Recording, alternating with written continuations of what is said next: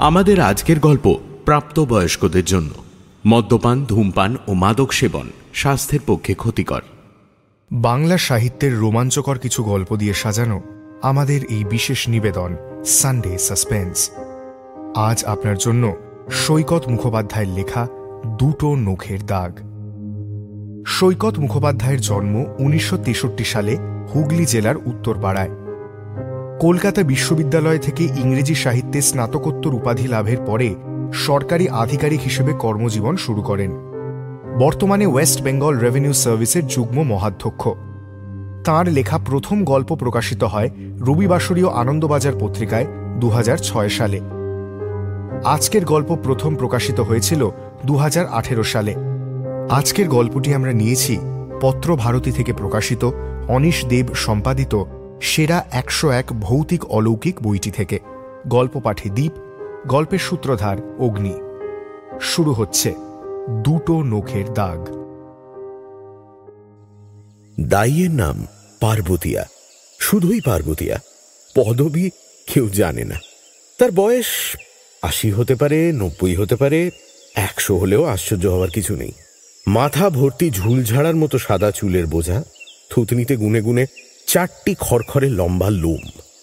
বলাই বাহুল্য মাথার চুল, ভুরু কিংবা চোখের পালকের মতন সেগুলোও দুধ সাদা। শরীরের চামড়া বয়সের ঘষটা নিতে এমন পাতলা হয়ে গেছে যে হাতের চেটোর উল্টো দিকের নলিগুলোর মধ্যে দিয়ে রক্ত চলাচলের টিপটিপানি খালি চোখেই দেখতে পাওয়া যায়। পার্বতী আমাসি দাবি করে, হরিমেট্টি মৌজার অন্তর্গত হরিমেট্টি, কুসুমডি নাইছিয়া সুকবাসিয়া ইত্যাদি সাতটা গ্রামের শতকরা নব্বই জন মেয়ে মরদ তার ওই জরাজীর্ণ দুটো হাতের ওপর শুয়েই মায়ের কোখ থেকে বাইরের পৃথিবীতে এসেছে। পার্বতীয়াই বাঁশের ছিলকা দিয়ে তাদের নাড়ি কেটেছে। হাত কোদালি দিয়ে তাদের ফুল পুঁতে এসেছে পুকুর পাড়ে জমিতে। অবিশ্বাস করার কিছু নেই, কারণ সদর টাউন থেকে চল্লিশ কিলোমিটার দূরে এই পাহাড়ি এলাকায় মেটার্নিটি সেন্টার পত্তন হয়েছে সবেমাত্র দু বছর আগে। তার আগে পর্যন্ত বাড়ির আঁতুর ঘরেই প্রসব হতো। আর সেখানকার অধীশ্বরী ছিল এই পার্বতীয়া। দারুণ সাজানো গোছানো আমাদের এই কুসুমডি মেটার্নিটি সেন্টার সিজারিয়ান সেকশনের বন্দোবস্ত আছে ইনকিউবেটর আছে X ray machine ultrasonography machine সব রয়েছে। রয়েছে বিশাল জেনারেটর সেট শুধু মহামান্য সরকার বাহাদুর মেশিন নিয়ে কাজ করার জন্য যথেষ্ট সংখ্যায় মানুষ দিতে ভুলে গেছেন। মানুষ বলতে দুজন। আমি, ডক্টর বেদব্রত শর্মা আর একজন ক্লার্ক, আসাদুর রহমান। না আছে দ্বিতীয় কোনো ডাক্তার, না নার্স। এমনকি একজন শিক্ষিতা দায়ী, যাদের বলা হয় মিডওয়াইফ তা অবধি নেই। এদিকে পঞ্চায়েতের মোড়লের কড়া হুকুম, তার সরকারের বানিয়ে দেওয়া নতুন মেটার্নিটি সেন্টার ছেড়ে যে আবাগির বেটি বাড়িতে বাচ্চা বিয়োবে, তার পুরো ফ্যামিলি ডোল বন্ধ করে দেওয়া হবে। কাজেই প্রতিদিন গড়ে তিনটি মেয়ে লেবার পেন নিয়ে মেটার্নিটি সেন্টারের বিছানায় শুয়ে কাতরায়।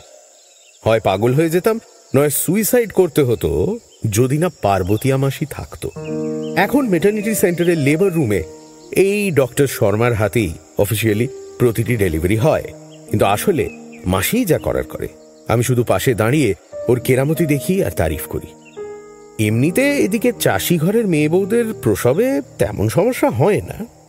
তবু কখনো হয়তো কোনো মেয়ের জল ভাঙতে শুরু করে দিয়েছে, অথচ বাচ্চার মাথা নিচের দিকে নামছে না।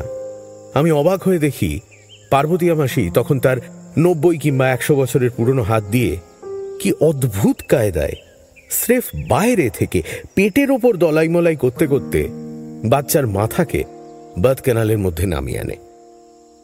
পার্বতী মাসিকে আমি হেলথ সেন্টারের বাজেট থেকেই মাসে মাসে বেশ ভালো পরিমাণ একটা টাকা বার করে দিই। এইটুকু ওর প্রাপ্য। মেটার্নিটি সেন্টার হওয়ার পর থেকে মাসি তার প্রাইভেট প্র্যাকটিস বন্ধ করে দিয়েছে। তার একটা কারণ, পঞ্চায়েতের মোড়লকে সেও ভয় পায়। আর দ্বিতীয় কারণ, বুড়ো বয়সে যদি এক জায়গায় বসে থেকে কাজ পাওয়া যায়, তাহলে কে চায় দৌড়োদৌড়ি করতে? এইভাবেই দুটো বছর কেটে গিয়েছিল। আর একটা বছর ভালোই ভালোই কাটিয়ে দিতে পারলেই রায়পুর কিংবা বিলাসপুরের কোনো বড় হাসপাতালে গিয়ে পশার জমিয়ে বসতে পারতাম, কিন্তু বিধি বাম। হঠাৎ একদিন সন্ধ্যের মুখে বাইক বাহিনী নিয়ে হরিমিট্টি পঞ্চায়েতের মোড়ল জনকরাম সিং হাজির। লোকটা অত্যন্ত খতরনাক, মাফিয়াই বলা চলে। ভারতের এই প্রত্যন্ত অঞ্চলে যে কটা কালাধান্দা চলতে পারে সব কটাতেই লোকটার হিস্সা আছে। বেআইনি স্টোন ক্রাশার জঙ্গলের কাঠ চুরি, এমনকি মেয়ে পাচার অবধি। বেশ কয়েকটা খুন করেছে। প্রতিপক্ষের ঘর জ্বালিয়ে দেওয়া তো ডাল ভাত। আমশির মতন শুকনো ছিবড়ে চেহারা, তোবড়ানো গাল, সাড়ে পাঁচ ফুট হাইট মাথার চুলে মোটা করে কলব মাখিয়ে পেছনে টেনে আঁচড়ানো সব থেকে আশ্চর্য, লোকটা চোখ দুটো। অত খুদে চোখে, অতটা হিংস্রতা। আর কোনো মানুষের মুখে দেখেছি বলে মনে পড়ে না। আমার বাংলোটা মেটার্নিটি সেন্টারের ঠিক পেছনে। বাংলোর বারান্দায় বসে বিকেলবেলায় বাসি খবরের কাগজ পড়ছিলাম। চরাচর কাঁপিয়ে দিয়ে ঠিক তখনই আমার শখের গাঁদা ফুলের বেডের ওপর এসে দাঁড়াল জনকরামের চেলা বাবলু মান্ডির সাইলেন্সার বিহীন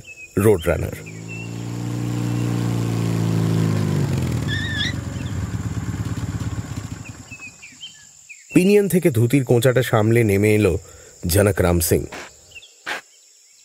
राम राम डॉक्टर साहब রাম রাম সিং জি बताइए क्या सेवा कर सकते हैं আমার বউয়ের পেটে বাচ্চা এসেছে কাল ওকে নিয়ে আসবো তোমার এখানে ও পেটের বাচ্চার ও তসবির লেনে वाली मशीन আছে তো अब हाँ তা তো আছে হুম বহুত বড়িয়া একটু মেহরবানি করে বলে দিও। বিবির পেটে ছেলে আছে নামে। কিন্তু সিংজি আপনি তো ভালো করেই জানেন ভ্রূণের লিঙ্গ নির্ধারণ তো বেআইনি। আর তার দরকারটাই বা কি? ছেলেই হোক আর মেয়েই হোক। খামোশ ওসব লেকচার বাজে রায়পুরের ভদ্রলোকেদের কাছে দিও ডাক্তার। আমার কাছে তক দশটা মেয়ে কমপ্লেন করেছে। তুমি এক্সামিন করার নাম করে নিজের চেম্বারে ঢুকিয়ে ওদের বেজ্জত করেছ। বেশি নখরা করলে সেই দশজন মেয়েকে দিয়ে তোমার নামে আজকেই থানায় এফআইআর করব। চলা বাবলু। বাবলু কিক স্টার্ট করার আগেই আমি সিদ্ধান্ত নিয়ে নিলাম। সিংজির আদেশ অক্ষরে অক্ষরে পালন করব। আমার বয়স মাত্র তিরিশ বছর। বাবা ঘটিবাটি বন্ধক রেখে ডাক্তারি পড়িয়েছেন। এখনও বোনের বিয়ে দেওয়া বাকি। নিজেরও একটা লাভার রয়েছে। ক্যারিয়ারের এই উষা লগ্নে যদি জনগ্রামের পার্টির দশটি সম্মানীয় সদস্যা, আমার নামে শ্লীলতাহানির কেস আনেন, তাহলে বাকি জীবনটা বরবাদ হয়ে যাবে। তার চেয়ে ভারতের অসংখ্য মৃত কন্যা ভ্রূণের সংখ্যা একটু যদি বাড়ে তো বাড়ুক। আমার বই গেল।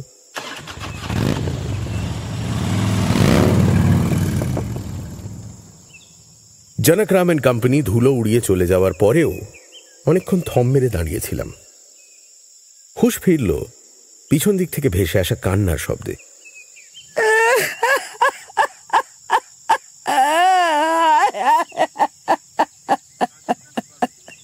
আরে, কাঁদছো কেন পার্বতী মাসি? আমার দুঃখে কেন পড়া ভগবান কি দুনিয়ার সমস্ত মেয়ের কপাল ফিরে দিয়েছে যে তুহার মতন জুয়ান মোরদের দুঃখে কান্না করব। কাঁদছি মহুয়া বিটির তকদিরের কথা ভেবে। মহুয়া আবার কে? ওই তো জনক রামের বহু মহুয়া সিং সুখবাসী আর মেয়ে। উমর মাত্র উনিশ কি বিশ? রায়পুরের কলেজে লিখাই পড়াই করছিল। লক্ষ্মী মাইয়ার মতন সুরত। জনক রাম ওকে পিছলা বসে খে ঘর থেকে গুন্ডা দিয়ে তুলে আনা করে শাদি করেছে। তিসরা শাদি। বলো কি মাসি লোকটা দু দুটো বউ আছে তারপরেও আর একটা আগে দুটো বউ তার মানে ছেলে দিতে পারেনি বোধ হয় এইসব পয়সাওয়ালা বদমাসগুলো যতক্ষণ পর্যন্ত না একটা উত্তরাধিকারীর মুখ দেখছে ততক্ষণ অবধি না না। আগে দুটো বিবির বেটা আছে বিটিও আছে। সবই তো এই আমরা হাতে ডেলবারি। ও তবে? বাবুয়া খুবই sad case. Very danger. Sad কেন? জনক রামের ছেলে মেয়েগুলা সব বিমার আর অন্ধা হয়ে জন্মায়। দুটো বিবির ওই রকম কয়েকটা বাচ্চা জন্মের পরেই মারা গেছে। অভি যে দুটো বেঁচে আছে, সে দুটা অন্ধা তো বটেই। তাছাড়া যত উমার হচ্ছে, তাতে খেপা হয়ে যাচ্ছে। সারাক্ষণ মুখ দিয়ে নাল পরে এ দুটাও বেশি দিন বাঁচবে না। আমার চোয়াল দুটো শক্ত হয়ে গেল। আর চোখে পার্বতী আর মুখের দিকে তাকালাম। দেখলাম ও দূরে পাহাড়ের দিকে তাকিয়ে বসে আছে। মুখের অজস্র বলিরেখার আড়াল থেকে ওর মনের ভাব বোঝা অসাধ্য।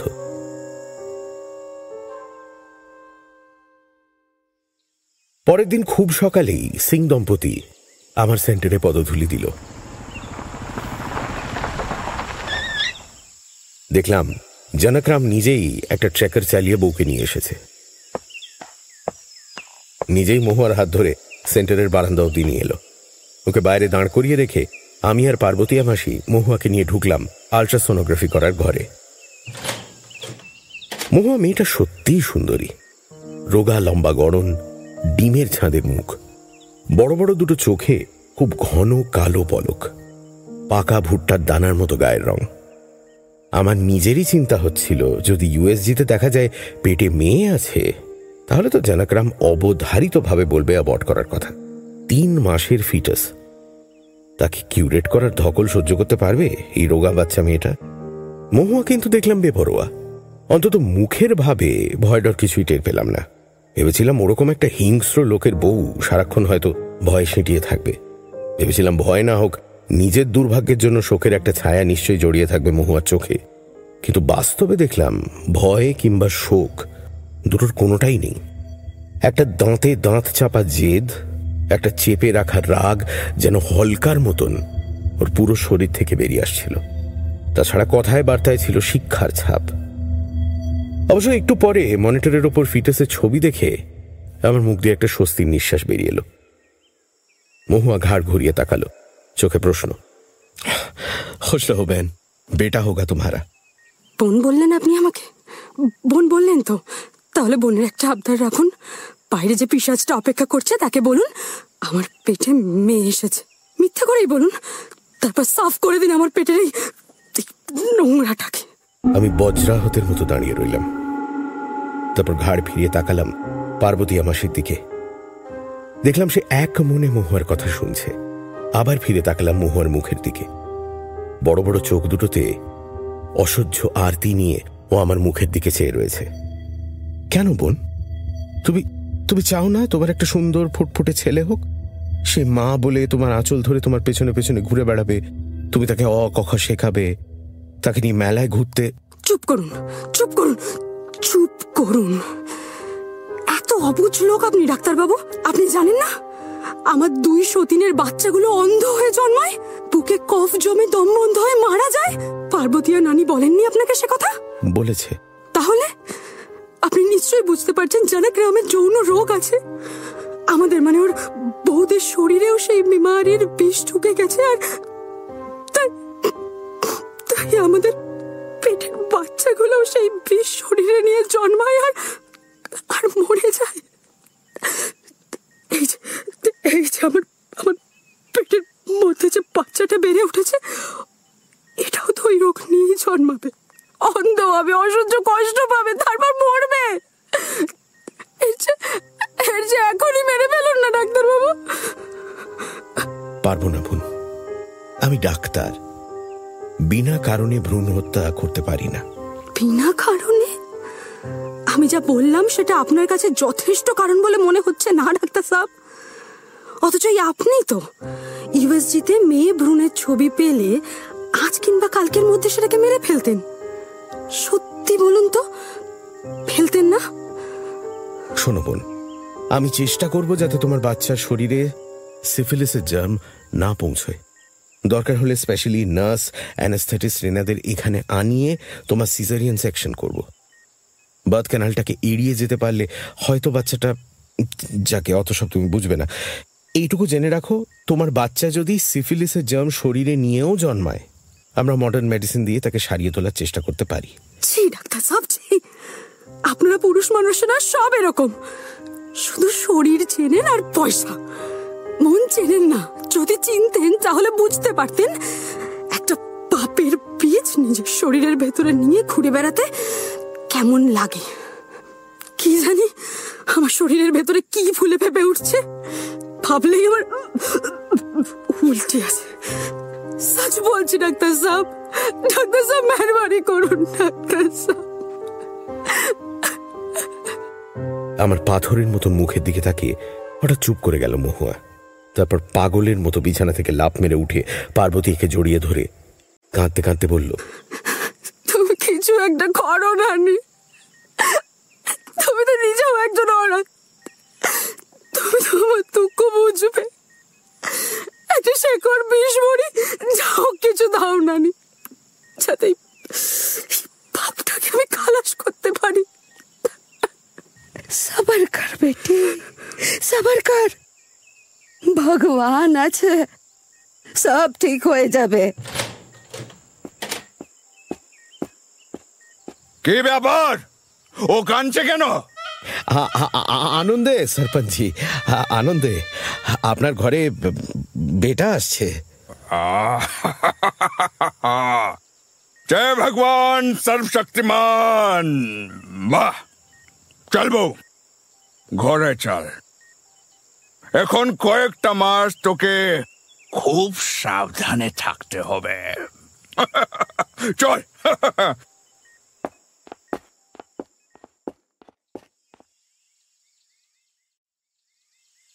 আমাদের মেটার্নিটি সেন্টারের নতুন বিল্ডিং এর পেছন দিকটায় একটা বহু পুরনো একতলা বাড়ি রয়েছে। ওইটাই ছিল আদি বাড়ি। গভর্নমেন্টের অনুদানে রাস্তার গায়ে নতুন বাড়ি তৈরি হওয়ার পর পুরনো বাড়িটা ভুতুড়ে হয়ে পড়ে আছে। দুবছরেই বাড়িটার গায়ের পলেস্তারা সব খসে পড়েছে। বটচারা গজিয়ে গিয়েছে কার্নিশের ফাঁকে। কিছুদিন হলো ওই বাড়িটার ভেতরে একটা বাদুড় পরিবার বাসা বেঁধেছে। আমার কোয়ার্টারের বারান্দায় বসে দেখতে পাই সূর্য ডোবার সঙ্গে সঙ্গেই ভাঙা জানলার ফাঁক দিয়ে এক এক করে ছটা বাদুড় বেরিয়ে প্রথমে কিছুক্ষণ আকাশে চক্কর মারে। তারপর কোন দূরের গ্রামের ফলবাগানের দিকে চলে যায়, কে জানে? কত ভোরে ওরা আবার ফিরে আসে তাও জানি না। আমি অত সকালে কোনোদিনই উঠতে পারি না, তবে দিনের বেলায় মাঝে মাঝেই ওদিক থেকে প্রবল কিচমিচ শব্দ ভেসে আসে। বাদুর নিয়ে এত কথা বলার কারণ একটাই। আমি প্রাণীগুলোর জন্য চিন্তিত। জনকরাম আর তার দলবলের মধ্যে একটা জান্তব হিংস্রতা আছে। সেটা ফুটে বেরোয় ওদের শিকার অভিযানগুলোর মধ্যে দিয়ে। ওরা যখন মানুষ শিকার করে, তখন তাকে বলে খালাস। যখন অন্য কোনো পশু পাখি শিকার করে, তাকে বলে পটশট। আমি দু ধরনের শিকারের মধ্যে বিশেষ কোনো তফাৎ খুঁজে পাই না। কাক শকুনের মাংস ছাড়া ওরা সব খায়। কচ্ছপ, সাপ, বক, পানকৌড়ি এবং হ্যাঁ বাদুড়ও খায়। তবে ভরসার কথা একটাই বাদুড়গুলো এবার খুব ভালো জায়গায় আস্তানা গেড়েছে। গাছের ডালে ঝুলে থাকলে প্রথম দিনেই সাবার হয়ে যেত। পুরনো ঘরের মধ্যে বাসা বেঁধেছে বলে এখনও ওরা চোখ এড়িয়ে থাকতে পারছে। তবে কদিন থাকতে পারবে জানি না। মহুয়ার কথা প্রায়ই ভাবি। মহুয়া ভালো নেই। কিন্তু ওর পেটের বাচ্চা ভালো আছে। ভাবি, মানুষ কি অসহায় জীব? তার বুদ্ধি আর চেতনা গত কুড়ি হাজার বছরে রকেটের স্পিডে উপরে উঠে গেছে। দুনিয়ার আর কোনো প্রাণী কোনোদিনই তা নাগাল পাবে না। অথচ সেই চেতনাকে বয়ে নিয়ে চলেছে যে খাঁচাটা, এই যে শরীর সেটা তেমন কিছুই পরিবর্তন ঘটেনি। যেন একটা আদ্যিকালের মোবাইল ফোনে ভরে দেওয়া হয়েছে অত্যাধুনিক সিম কার্ড। সফটওয়্যারে পরিবর্তন হয়েছে। হার্ডওয়্যার একই রয়ে গেছে। সেই জন্যই মহুয়ার মন চায় অবাঞ্ছিত মাতৃত্ব থেকে মুক্তি, অথচ তার শরীরের আদিম সিস্টেম পেটের বাচ্চাকে প্রাণপণে আগলে রাখে, পুষ্টি যোগায়, বড় করে তোলে। শুধু ইচ্ছা শক্তির জোরে কোনো নারী পারে না নিজের পেটের বাচ্চাকে মেরে ফেলতে। মহুয়াও পারল না। পার্বতী মাসির কাছে শুনতাম মহুয়া নাকি গৃহবন্দী হয়ে রয়েছে। তার মনের কথা বুঝে ফেলতে জনকরামের মতন ধূর্ত লোকের বেশি দিন লাগেনি। একদিন এমার্জেন্সি কল পেয়ে জনকরামের বাড়িতে গিয়ে বুঝতে পারলাম, কথাটা মিথ্যে নয়। মহুয়া কুয়োতলা শ্যাওলায় পা পিছলে পড়ে গেছে। এই মর্মে কল এসেছিল। জানাগ্রামের বাড়ির অন্দরমহলের একটা ঘরের মধ্যে মহুয়া শুয়েছিল। ওকে পরীক্ষা করে বুঝলাম বিপদ হতে পারত, কিন্তু হয়নি। ওই যে বলছিলাম, লক্ষ লক্ষ বছর ধরে গড়ে ওঠা নিখুঁত হার্ডওয়্যারের কথা। জরায়ুর ভেতরে জলের বিছানা পড়ে যাওয়ার ধাক্কা মহুয়ার ভ্রূণের শরীরে পৌঁছতে দেয়নি। নজরদারির গাফিলতির জন্য জনকরাম তার বড় বউ আর মেজ বউকে সবার সামনেই বেদম গালাগাল করল। তারপর আমাকে আড়ালে ডেকে নিয়ে গিয়ে বলল, ওসব কুয়োতলা শ্যাওলা ট্যাওলা একেবারে ঢপবাজি। কলেজে পড়া হারামি মেয়ে ছেলেটা পেটের ছেলেকে নষ্ট করার জন্য ইচ্ছে করে আছাড় খেয়েছিল। এই কথা বলার সময় জানকরামের চোখে আমি খুনের ছায়া দেখেছিলাম। সম্ভব হলেও মহুয়াকে খুনই করত, কিন্তু মাকে মারলে পেটের বাচ্চাটাও মরে যাবে বলে সেটা করতে পারছে না। তবে জানকরাম যে ওকে বাড়ির চৌহদ্দির বাইরে বেরোতে দিচ্ছে না কথা ঠিক। মহুয়া বাড়ি থেকে বেরোতে পারত শুধু আমাদের মেটার্নিটি সেন্টারে আসার জন্য। রেগুলার আসতে হতো ওকে, মাসে অন্তত দুবার। আসলে সিফিলিসের বীজাণুকে অ্যান্টিবায়োটিক দিয়ে ঠেকিয়ে রেখেও আমি পুরোপুরি নিশ্চিন্ত হতে পারছিলাম না। বড় ভয়ঙ্কর রোগ। কখন যে নতুন আক্রোশে আক্রমণ করবে বলা যায় না। তাই আমি জানাকরামকে বলেছিলাম রেগুলার চেক কথা। জানাকরাম আপত্তি করেনি। পনেরো দিন অন্তর একবার করে হয় জানাকরাম নিজে, না হলে ওর বাড়ির অন্য কোনো বিশ্বাসী লোক। মহুয়াকে আমার কাছে চেক আপের জন্য নিয়ে আসতো। মহুয়া সেই প্রথম দিনের পর থেকে আমার সঙ্গে আর একটা কথাও বলেনি। ও আসতো, গম্ভীর মুখে সাদা চাদর চাপা নিয়ে বেডের ওপর শুয়ে পড়ত। আমার গ্লাভস পরা হাত ওর উরুসন্ধির দিকে এগোলেই ওর শরীর কাঠ হয়ে যেত, মুখ থেকে সরে যেত সমস্ত রক্ত। প্রথম প্রথম আমি ওকে বোঝাতাম, মহুয়া, আমি একজন ডাক্তার, আমাকে পুরুষ মানুষ বলে ভেব না। আমার পাশে দাঁড়িয়ে পার্বতী আমাসেও একই কথা বোঝাতো, কিন্তু কোনো ফল হতো না। কিছুদিন পরে অবশ্য বুঝতে পেরেছিলাম, মহুয়া সংকোচটা আমি পুরুষ মানুষ বলে নয়, আমি জানোয়ার বলে। ও আমাকে একটা জানোয়ারের বেশি কিছু ভাবে না। অবশ্য কেনই বা ভাববে? যে ডাক্তার ভ্রূণের লিঙ্গ নির্ধারণ করতে রাজি হয়, যে ডাক্তার সিফিলিসের রিস্ক জেনেও শুধু মেল বেবি বলে একটা ভ্রূণকে বাঁচিয়ে রাখে। সে কি মানুষ? আমি মহুয়াকে কোনো দোষ দিতে পারতাম না। তাছাড়া যে কথা মহুয়ার জানার কথা নয়, কারোরই জানার কথা নয়, সেটাও বোধহয় ও কোনো সিক্স সেন্স দিয়ে টের পেয়েছিল। কথাটা হলো, ওর পেটের ছেলে এই পৃথিবীর আলো দেখলেও ও নিজে বেশি দিন বাঁচবে না। উনিশ বছরের মেয়েটার শরীর মা হবার উপযুক্তই নয়। এমনিতেই রক্ত কম। তার উপর সিফিলিসের জীবাণু নতুন রক্ত তৈরি করার রাস্তাও বন্ধ করে দিয়েছে। হুয়া সবকিছুই জানে। ওর মধ্যে একটা হতাশা আর ক্লান্তি দেখতে পেতাম। ও বুঝতে পারত, ওর জন্য আমি আর জানাকরাম কোনো লড়াই বাকি রাখিনি, কিন্তু গত চেক দিনে ওর চোখ মুখে একটা পাগল পাগল ভাব, একটা একটা ছটফটানি দেখতে পাচ্ছিলাম। বুঝতে পারছিলাম, ও যেন কি একটা করার কথা ভাবছে? প্রেসক্রিপশন লিখতে লিখতে হঠাৎ একবার ওর মুখের দিকে চোখ পড়তেই দেখলাম ওর ঠোঁটের কোণে ভারী মিষ্টি এক টুকরো হাসি। চোখের দৃষ্টি যেন সুদূরে হারিয়ে গেছে। কিসের স্বপ্ন দেখছিল মহুয়া?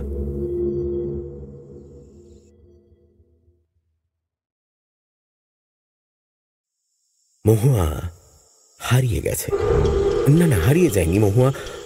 মহুয়া পালিয়ে গেছে। কি যাতা বলছি। আসলে মহুয়া প্রথমে হারিয়ে গিয়েছিল। তারপর বোঝা গিয়েছে মহুয়া পালিয়ে গেছে। সবচেয়ে সর্বনেশে ব্যাপার, মহুয়া হারিয়ে গেছে কিংবা পালিয়ে গেছে আমারই হেফাজত থেকে, এই মেটার্নিটি সেন্টার থেকে। বলেছিলাম না, মহুয়া বাড়ি থেকে বেরোতে পায় একমাত্র এইখানে আসার জন্য? আজ বিকেলেও সেই রকম চেক আপের জন্যই এসেছিল। আজকে মহুয়া এসেছিল একজন কাজের মেয়ের সঙ্গে।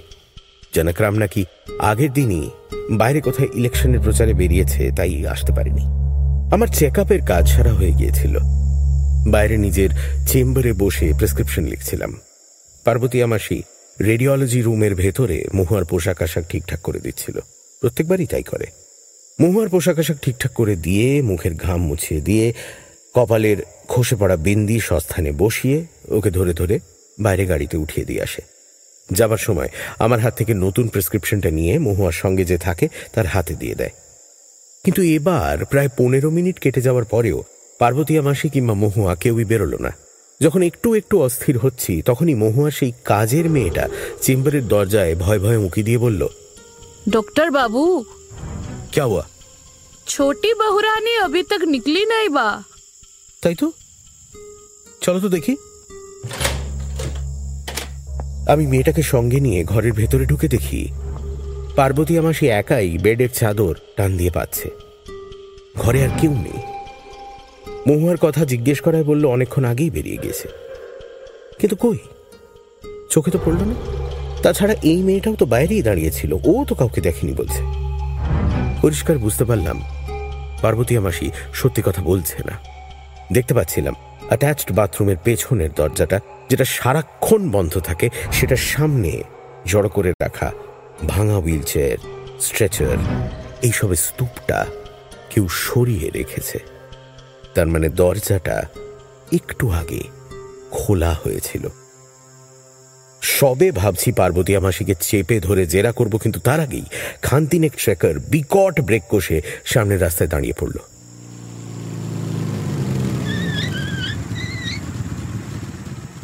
সরপঞ্চ জনকরাম সিং এর নামে জয়ধ্বনি করতে করতে গাড়িগুলো থেকে লাফিয়ে নামলো প্রায় তিরিশ জন লোক। সবার সামনে জনকরাম নিজে। তার গলায় গাঁদা ফুলের মালা, পরনে কুসুম ফুলের হলুদ রঙে চোবানো ধুতি, মাথায় নতুন লাল গামছার পাগড়ি, তার সাঙ্গপাঙ্গদের হাতে টাঙি তীর ধনুক গাদা বন্দুক ইত্যাদি। প্রত্যেকেরই পা তাড়ির নেশায় টলমল করছে। বুঝলাম প্রচার অভিযান সাকসেসফুল হয়েছে। এসব তারই বহিঃপ্রকাশ। চেলাদের বাইরে রাস্তায় দাঁড় করিয়ে রেখে মেটার্নিটি সেন্টারের বারান্দায় উঠে এলো জনকরাম। আমার নৌকরানিকে বাইরের রাস্তায় দেখতে পেয়ে বুঝলাম মহুয়া এখনও এখানেই আছে। তো তোমার কাজ কি হয়ে গেছে ডাক্তার? তাহলে ওকে সঙ্গে নিয়েই চলে যায় আমি আমতা আমতা করে জনকরামকে মহুয়ার হারিয়ে যাওয়ার কথা বললাম। রাগ নয় উদ্বেগ নয়। সব শোনার পর জনকরামের মুখে একটা অদ্ভুত আনন্দের হাসি ফুটে উঠল। অনেকটা একটা বাচ্চার হাতে নতুন খেলনা তুলে দিলে যেরকম হাসে সেই রকম আপন মনেই বলল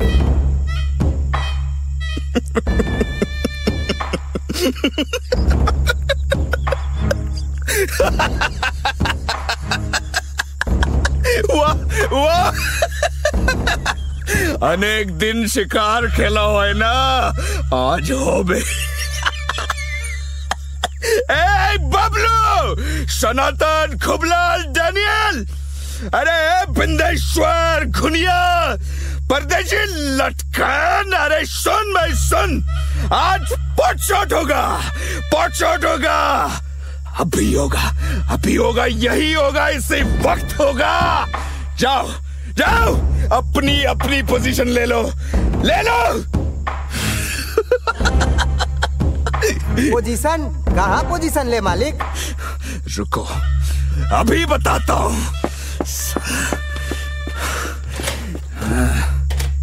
আমাকে একটা ধাক্কা মেরে সামনে থেকে সরিয়ে করিডোর ধরে রেডিওলজি রুমের দিকে ছুটে গেল জনকরাম পর মুহূর্তেই পার্বতী আমাসির গলা থেকে আর্তনাদের পর আর্তনাদ উঠে এসে মেটার্নিটি সেন্টারের চৌহদ্দির বাতাস ভারী করে তুলল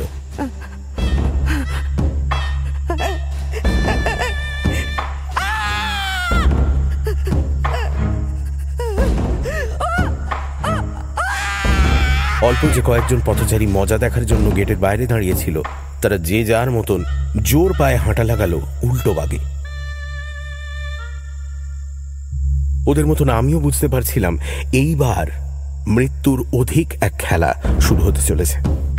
হঠাৎই পার্বতী আমাসির আর্তনাদ থেমে গেল।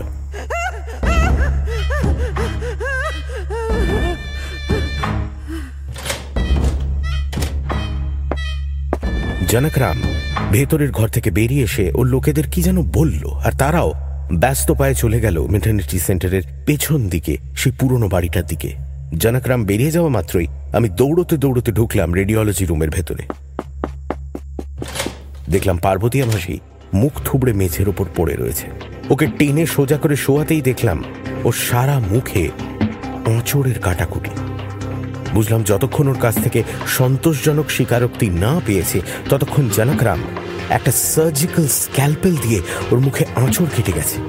শেষ অব্দি আর সহ্য করতে না পেরে পার্বতী মাসি এমন কোনো একটা কথা বলে ফেলেছে, যেটা শুনে জানাকরাম মহুয়ার হদিশ পেয়ে গেছে। পার্বতী মাসির বুনগুলো সুপারফিশিয়াল ছিল। চাকু শিল্পী জানাকরাম ওকে ভয় দেখানোর বেশি আর কিছু করতে চায়নি, তাই হালকা হাতেই স্ক্যালপেল টেনেছে। আমি চটপট মাসির মুখে সেই ক্ষতগুলো ড্রেস করে দিয়ে ওকে একটা বেডে শুইয়ে দিলাম। মাসি তখন অজ্ঞান। একটা জোরালো শখ লেগেছে তো। ট্রমা কাটিয়ে উঠতে একটু সময় তো লাগবেই। সেন্টার থেকে বেরিয়ে পেছনের বাগানে নিজের কোয়ার্টারে ঢুকে কাজের মেয়েটাকে বললাম, চট করে একটু দুধ গরম করে মাসিকে খাইয়ে দিতে। আমার কথা ভালো করে শেষ হওয়ার আগেই সেন্টারের পেছন দিক থেকে প্রবল উল্লাস ধ্বনি ভেসে এলো।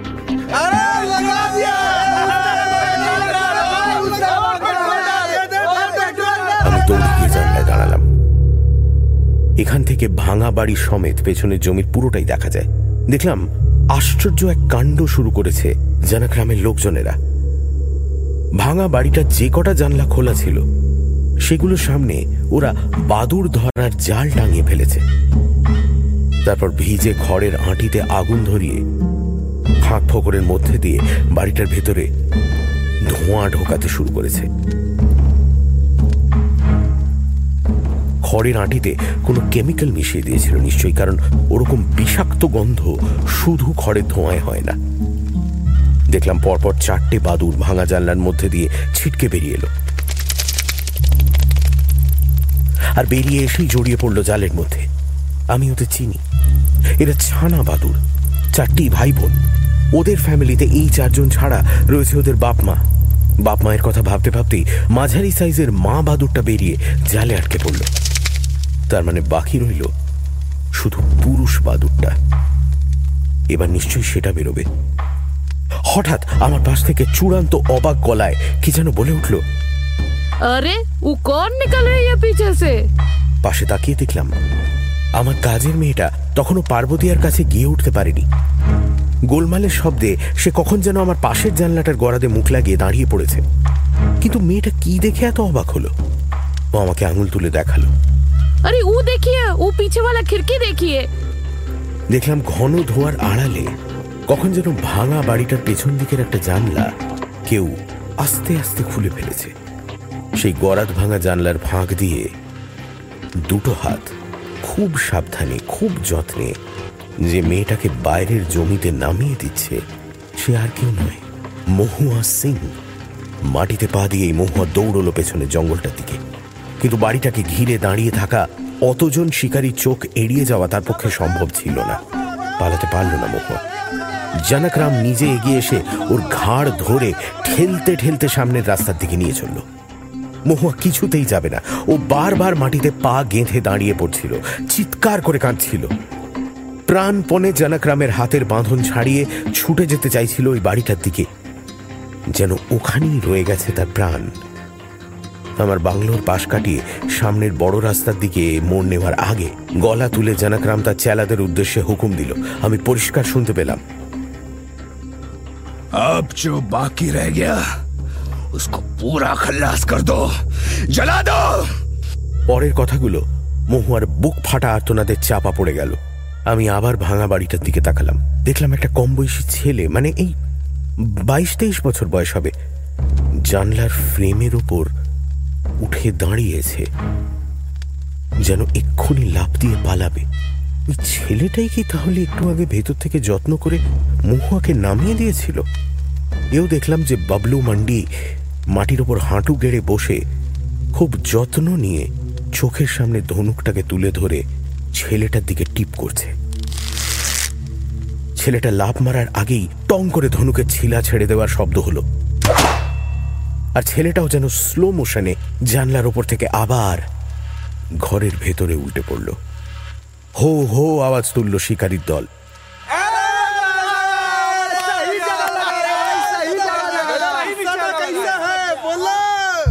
ছেলেটা তারপরেও আরও কিছুক্ষণ বেঁচে ছিল। মনে হয় বাবলু ইচ্ছে করেই বুকে কিংবা মাথায় না মেরে তীরটা মেরেছিল তার বাঁ কাঁধের ওপরে যাতে সে আরও কিছুক্ষণ বেঁচে থাকে। তীরের ফলাটুকু মাংসের ভেতরে ঢুকে গিয়েছিল আর কাঠিটা ছিপের ফাঁতনার মতো উঁচু হয়ে জেগেছিল বাইরে। ভয়ে আর যন্ত্রণায় আদমরা ছেলেটা যখন একবার এ জানলা, একবার ও জানলায় দৌড়ে বেড়াচ্ছিল, তখন অবিকল ফাতনার মতনই তীর তীর করে কাঁপছিল ওই কাঁধের কাঠিটা। যতবারই ছেলেটা বাড়ি থেকে বেরোবার চেষ্টা করছিল, ততবারই জানাগ্রামের লোকেরা তাকে তলোয়ার কিংবা বল্লমের খোঁচা মেরে আবার ঢুকিয়ে দিচ্ছিল ঘরের ভেতর। শেষকালে ওরা জানলার ফাঁক দিয়ে কয়েকটি পেট্রোল ঢেলে দিল বাড়ির ভেতরে। নিখুঁত লক্ষ্যে কয়েকটা জ্বলন্ত মশাল ছড়ে দিল। ছেলেটা ভেতরেই রইল। দাউ দাউ আগুনে জ্বলে উঠল আমাদের পুরনো মেটার্নিটি সেন্টার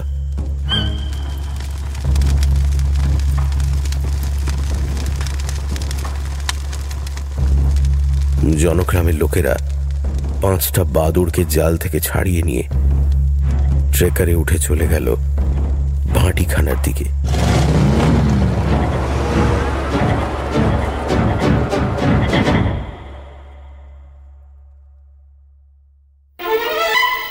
সানডে সাসপেন্স শুধুমাত্র মির্চিলে।